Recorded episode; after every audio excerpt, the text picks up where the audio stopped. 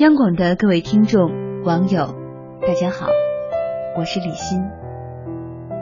晚上和朋友聊天的时候，我们通常会以互道晚安来做结束。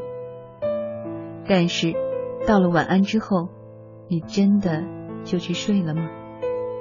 还是晚安只是你们终止交流的符号？今天与您分享一篇文章，题目是：说了晚安之后。你真的睡了吗？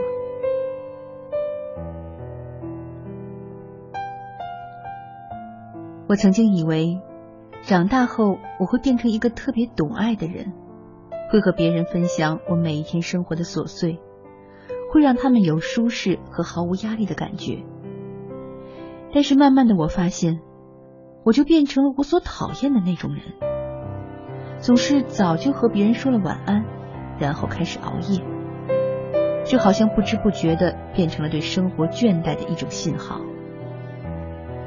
如果每天晚上你对一个人道完晚安，然后就真的去睡觉了，那么这个人肯定是你特别重要的人，因为对于大多数人而言，每天说了晚安，然后却还各自熬着夜，才是生活的常态。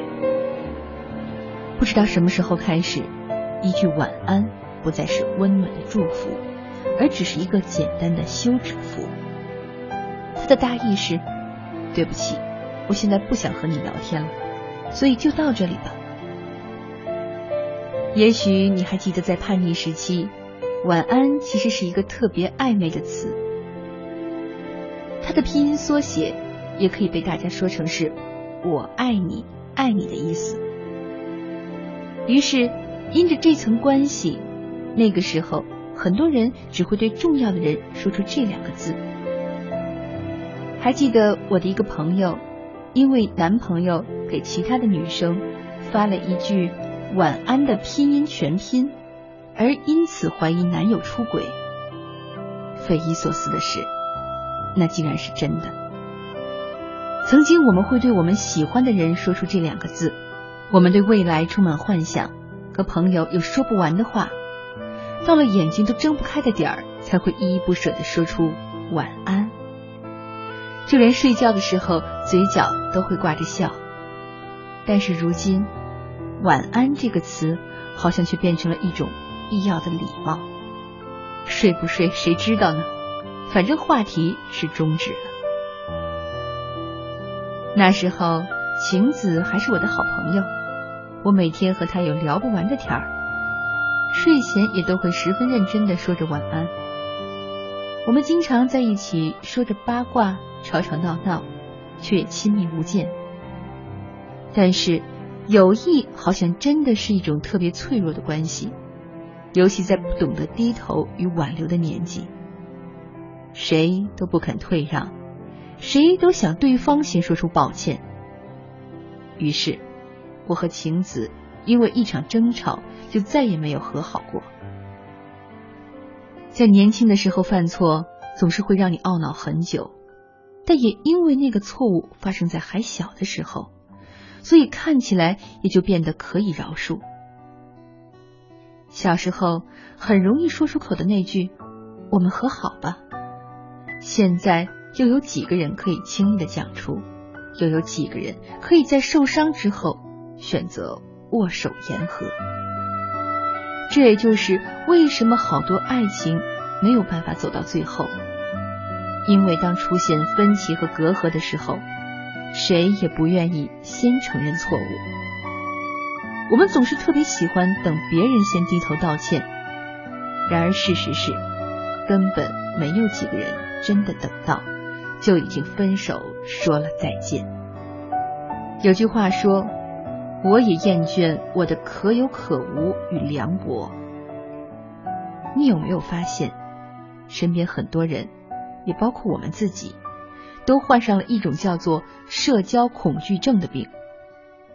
随着年龄的变化，我们变得越来越不想交朋友，变得害怕去人群密集的地方，变得不喜欢和别人直接的袒露自己的情感。我们不理解很多人的热闹，于是。我们学会了随便的用晚安去敷衍别人。我们失去了对生活的很多期许，我们想着明天起来还不是一样的工作和生活，于是我们把自己那份黑夜的时间延长，我们晚睡，我们逃避。只是这样真的好吗？你好像沉默了，潜意识里告诉你这不好。你还是希望自己是个懂爱的人，爱别人，也爱自己。你还是希望自己是个内心充满真诚和善意的人，原谅别人，也宽慰自己。所以，晚安之后，就去睡吧。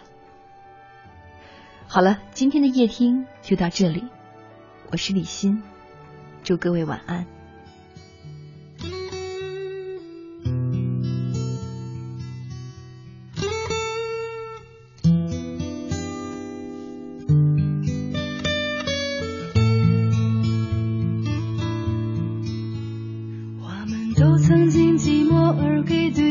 承诺我们都因为折磨而厌倦了生活只是这样的日子同样的方式还要多久？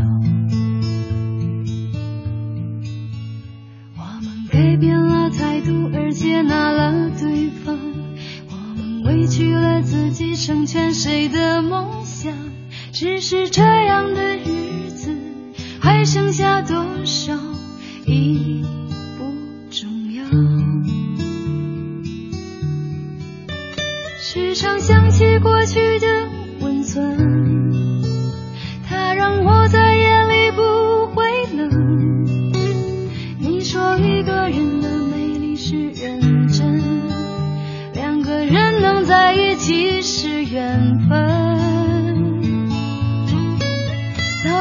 是这样。